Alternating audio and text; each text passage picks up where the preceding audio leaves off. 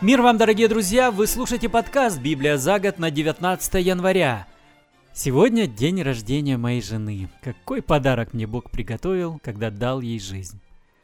Спасибо ее родителям, что они родили ее, вырастили. Да, не просто быть родителем. Такая у них доля. Стараются, они стараются, вкладывают себя в ребенка, воспитывают его, делают из него произведение искусства настоящее.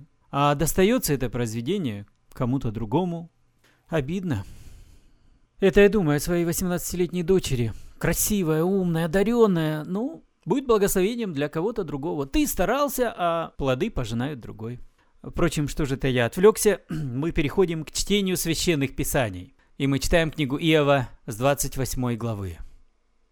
Да, есть горнила для серебра, есть плавильня, где золото очищают, Железо берут из земли и медь выплавляют из камня. Люди кладут предел тьме, добираются до самых глубин, где лишь камень и мрак кромешный. Роют шахты в безлюдных местах, где ничья нога не ступала, и вдали ото всех в забое висят. Ведь земля, родящая хлеб, в глубине оплавлена, как огнем. В ее глыбах таятся сапфиры и крупицы золота сокрыты. Тропу туда и орел не разведал, глаз сокола не высмотрел ее. Не хаживал по ней зверь горделивый, лапа львиная не ступала, а люди берутся за скалу и гору выворачивают с камнем. В камне прорубают каналы, и сокровища предстают их взору. Они добираются до истоков рек, потаенное выводят на свет. Но откуда берется мудрость? И где добывают разум? Путь к ней человеку неведом, и в стране живых ее не сыщешь. Скажет бездна, во мне ее нет. Скажет море, нет и у меня. Червонным златом за нее не заплатишь, и серебра за нее не отвесишь. Ее не купишь за самородки Афира, за самоцветы Оникс с сапфиром. Ни златом, ни стеклом ее не оценишь, на драгоценный сосуд не сменяешь. О хрустале, о кораллах не думай. Мудрость добыть труднее, чем жемчуг. Кушитскими топазами ее не оценишь, и за чистое серебро не купишь. Так откуда же приходит мудрость и где добывают разум? Утайна она от глаз всего живого, сокрыта даже от птиц небесных. Гибель и смерть о ней скажут, знаем только понаслышке но путь к ней ведает Бог. Только Он знает, где она. Взор Его достигает края земли, и все, что под небесами, Он видит. Когда Он взвешивает ветры, когда полагал меру водам, когда давал Он устав дождям и бурям громовым указывал дорогу, тогда Он увидел мудрость и исчислил, и утвердил ее, испытав. А человеку сказал, Господа бояться – вот в чем мудрость, сторониться зла, вот в чем разум. Глава 29. Иов так продолжил свою речь. «О, если б вернуть былые времена, те дни, когда Бог меня хранил, когда сиял надо мной его светильник, и этот свет меня вел сквозь тьму, так бывало в прежние дни, когда дружба с Богом шатер мой осеняла, когда Всесильный еще был со мной и окружали меня домочадцы.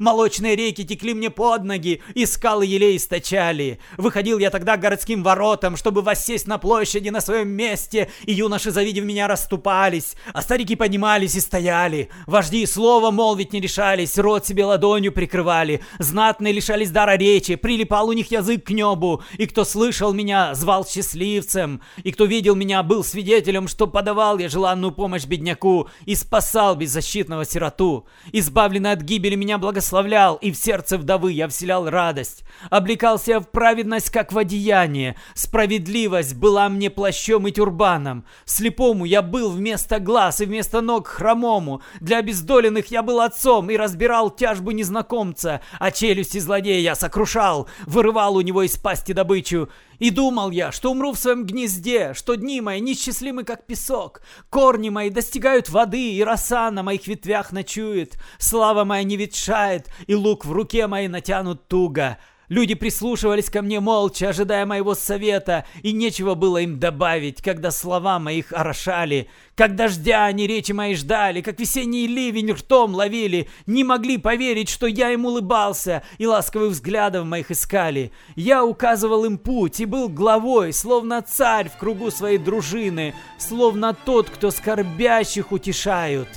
А теперь надо мной смеются.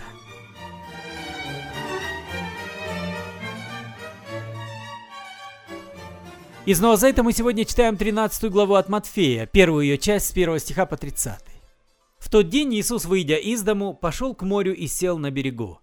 Вокруг него собралось множество народу. Ему пришлось сесть в лодку, а весь народ стоял на берегу. Иисус о многом говорил им в притчах. Вот вышел человек сеять, и когда он сеял, часть зерен упала у дороги. Прилетели птицы и склевали их. Другие упали на каменистую почву, где земли было мало, и тотчас проросли, ибо были неглубоко под землей. А когда взошло солнце, оно опалило их, и ростки, не имея корня, увяли. Другие упали среди колючек. Колючки взошли и заглушили их. А другие зерна упали в землю добрую и дали урожай стократный, шестидесятикратный и тридцатикратный. У кого есть уши, пусть услышит. Ученики, подойдя к нему, спросили, «Почему ты говоришь с ними иносказаниями?»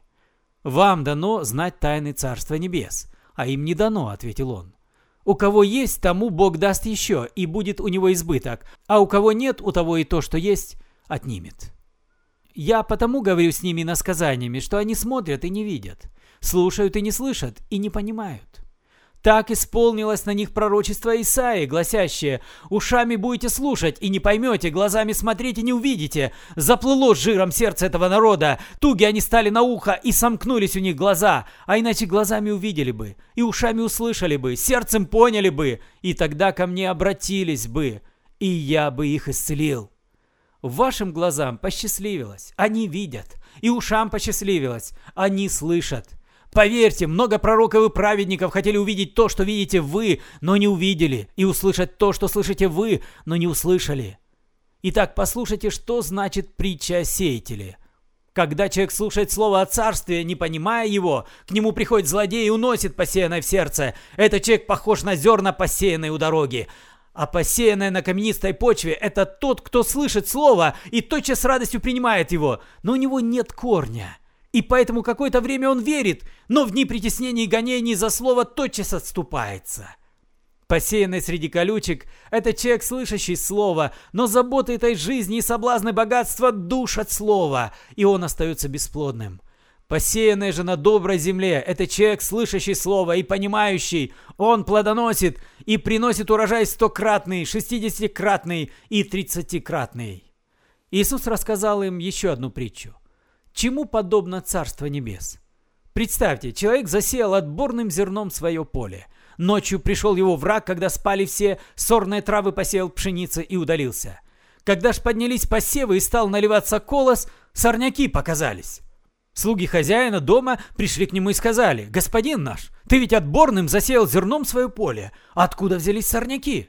«Это дело рук врага», — ответил хозяин. Они говорят, «Хочешь, пойдем и выпалим их?» Он отвечает, «Не надо, иначе во время прополки вы вырвете с сорняками пшеницу. Пусть и то, и другое растет до жатвы. А в жатву я прикажу жнецам. Сперва соберите сорные травы, свяжите вязанки и сожгите, а пшеницу свезите в закрома.